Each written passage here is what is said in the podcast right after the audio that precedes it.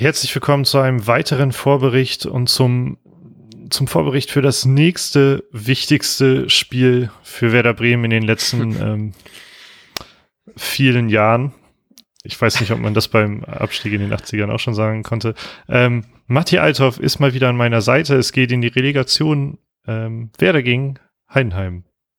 Ja, hallo Lars Knieper. Vielen Dank fürs Intro und ich merke bei mir selber wirklich, dass ich überhaupt noch gar nicht in diesem Spiel angekommen bin, beziehungsweise in dieser, in dieser Vorbereitung, weil es fühlt sich immer noch so an, als hätten wir einfach den sicheren Klassenerhalt geschafft. Man bekommt so von anderen Bundesligisten schon mit, wie die ersten Verpflichtungen durch sind und ich fühle mich immer noch nicht so, als würde ich morgen noch, als würde es morgen einmal noch um so unfassbar viel gehen und ich hoffe einfach sehr, dass es den Profis anders geht, weil äh, bei mir ist es immer noch das Gefühl, dass wir alles geschafft haben und wir spielen nächste Saison Europa statt nächste Saison äh, die nächste Spiel um den Klassenerhalt kämpfen.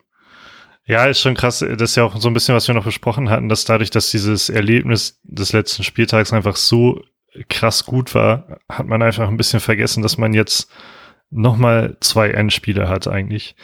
Ja. Um die Klasse zu halten. Und wie krass ist das, dass man überhaupt in dieser Situation ist? Und da kann auch so viel schiefgehen. Ähm, denn ich glaube, das wurde auch ziemlich äh, viel so betitelt. Heidenheim wird das mit aller Macht wollen, ähm, morgen und Montag. Genau, ja. Ich glaube auch, das habe ich glaube ich auch schon im Nachbericht vom letzten Spiel gesagt, wo wir auch über die zweite Liga geredet haben, dass Heidenheim der unangenehmere Gegner sein wird und auch wenn wir die im Pokal natürlich geschlagen haben ähm, dieses Jahr schon, also beziehungsweise diese Saison schon, ist es trotzdem, glaube ich, ein sehr, sehr bisher Gegner, die auch wirklich einfach Bock haben. So, ich, im, Endeffekt, ich finde das immer so krass, dass sich im Schnitt ja häufiger die Bundesligisten in der Relegation durchsetzen, also die ersten Bundesligisten, weil ich so, der Zweitligist spielt eine großartige Saison und ist eigentlich so vom Kopf her wahrscheinlich auch richtig gut dabei, ähm, hat recht viele Siege eingefahren, äh, während Werder jetzt als Erstligist eine recht verkorkste Saison gespielt hat und so grad es noch geschafft hat, die Kurve zu kriegen und finde ich eigentlich auch fast schon ein bisschen unfair. Jetzt bin ich ganz froh, dass die Relegation gibt, aber ich weiß noch, als es angefangen hat und der HSV sich so oft retten konnte, habe ich mich richtig über die Relegation aufgeregt, wie kacke das auch für den Zweitligisten einfach ist, aber ja. ich bin, also ich bin auf jeden Fall gespannt, was da, was dabei rumkommt und wie bissig das sein wird, weil es einfach auch einfach ein ganz anderes Spiel sein wird, als es im Pokal sein äh, war. Ja, absolut, das glaube ich auch. Und, ähm,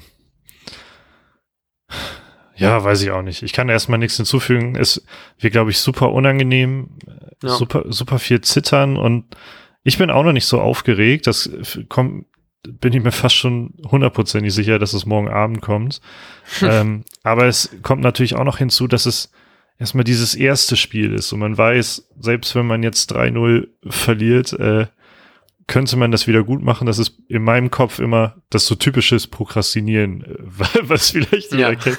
Genauso geht meine Denke oder mein Gefühl, glaube ich, bei so Hin- und Rückspielen immer. Man kann das ja alles noch aufholen. Ähm, aber meistens kann man es eben nicht mehr aufholen. Das äh, habe ich auch schon häufiger festgestellt. Aber äh, deshalb ist die Aufregung zumindest bei mir auch noch nicht so krass da. Ähm, ja, und dennoch glaube ich, dass es ein sehr, sehr knappes Spiel wird und mit Sicherheit auch sehr hart. Ja. Ähm, bist du eigentlich froh, dass wir zuerst das Heimspiel haben und dann erst das Auswärtsspiel? Oder wärst du lieber andersrum? Hm, ich glaube, ich glaube ein bisschen froh und zwar, also einerseits ist natürlich, es gibt ja schon so ein paar Statistiken, seit den Geisterspielen ist von so einem Heimvorteil nicht mehr so richtig, äh, der, der ist nicht mehr so da auf, anscheinend.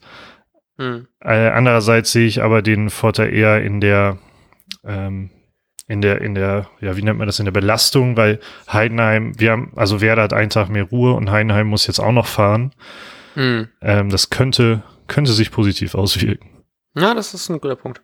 Ich hatte so ein bisschen, ich hätte halt richtig Bock gehabt, dass mal wieder so, also natürlich sind keine Feiereien am Stadion ja gewünscht und so, aber ich glaube, es ist schon irgendwie das coolere Feeling in Bremen, wenn man auch in Bremen gewinnt und also das äh, es offiziell geschafft hat. Aber das ist, glaube ich, eher nur so ein von der aus der Fansicht, im Endeffekt äh, ändert sich das ja auch nichts, weil ich werde trotzdem ja nicht irgendwie zum Stadion fahren und da großartig jubeln, egal wo die Mannschaft wie gewinnt.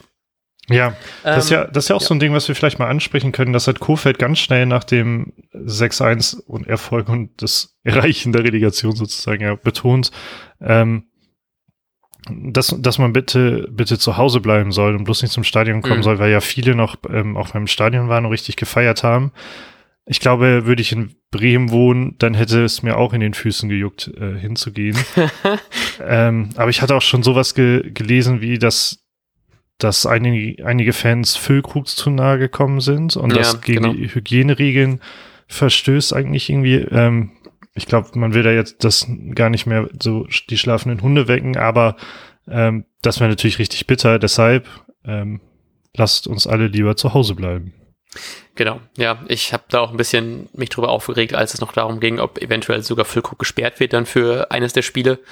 Und das ist halt überhaupt nicht im, im Sinn des größeren Ganzen. So ist natürlich, natürlich hat man Bock und ich wohne jetzt auch in Bremen und ich hatte echt, als ich so Bilder gesehen habe von Leuten, die am Stadion feiern, war mein erster Gedanke auch, auch richtig dumm, weil ich dachte so, boah, geil, da äh, hat man zumindest mal wieder so ein bisschen Postspiel, Stadion, Atmosphäre, aber im Endeffekt ist es halt eben auch einfach komplett dumm. So, also ja. ich, ähm, genau, möchte mich da nur anschließen. Ich verstehe auf jeden Fall den Gedanken, wenn man dann dahin will und, ähm, aber ich glaube, das sollte man trotzdem gerade einfach nicht tun.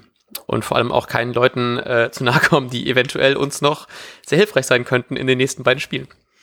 Ja, apropos Niklas Füllkrug, ich sehe gerade noch mal so einen Artikel. Ich hatte nämlich auch gelesen, dass er schon zweimal ähm, ich glaube, zwei, zwei Relegationsduelle quasi verloren hat. Oh shit. Ähm, Füllkrug hat schon für drei Clubs in Relegation gespielt. Ähm, ja, deshalb möchte, wir haben gerade über Füllkrug gesprochen, wir sprechen über Personalien.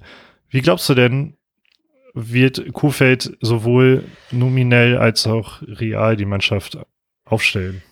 Also ich glaube dann ähm, ganz klar Selke statt Füllkrug in Sturm.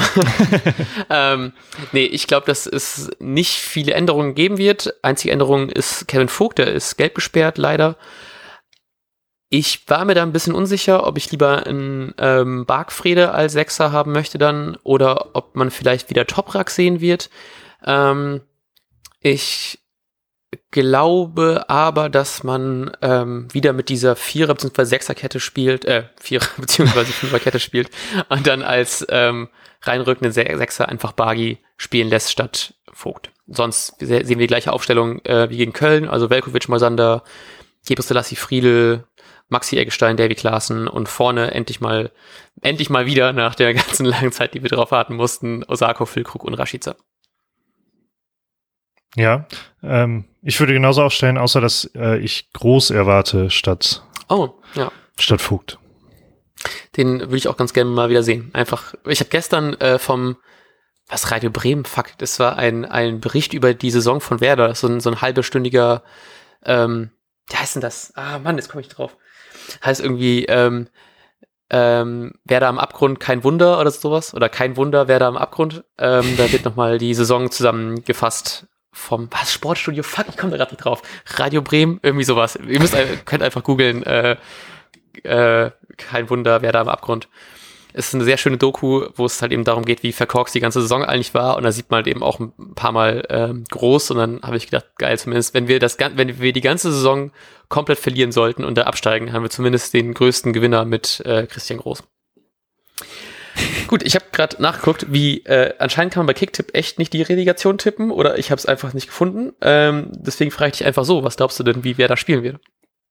Äh, ja, ich, ich wollte eigentlich noch über so die Einstellung reden. Also ähm, ah, glaubst du zum Beispiel an, an, an aggressiv anlaufende äh, Bremer Mannschaft, die genauso wie gegen Köln quasi von Anfang an auf 4-0 spielt? Oder glaubst du, das Ganze wird bedächtiger stattfinden?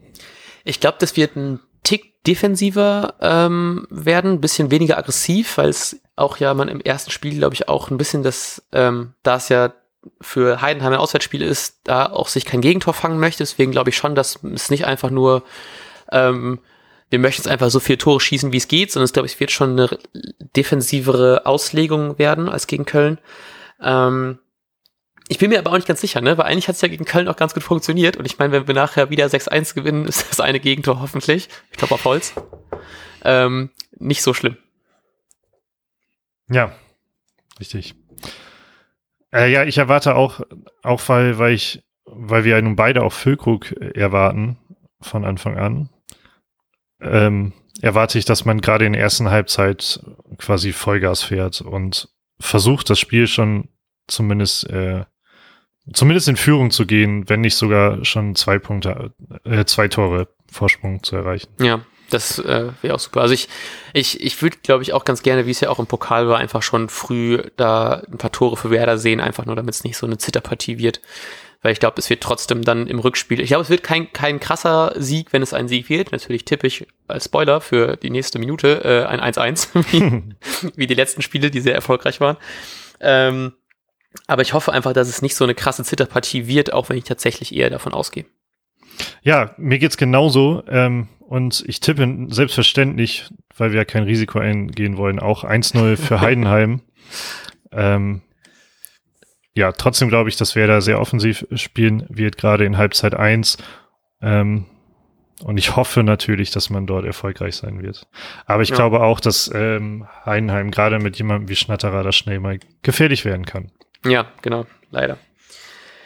Gut, dann wünschen wir euch ein wunderbares Relegationshinspiel. Haltet die ähm, Beine ruhig, geht nicht zum Stadion.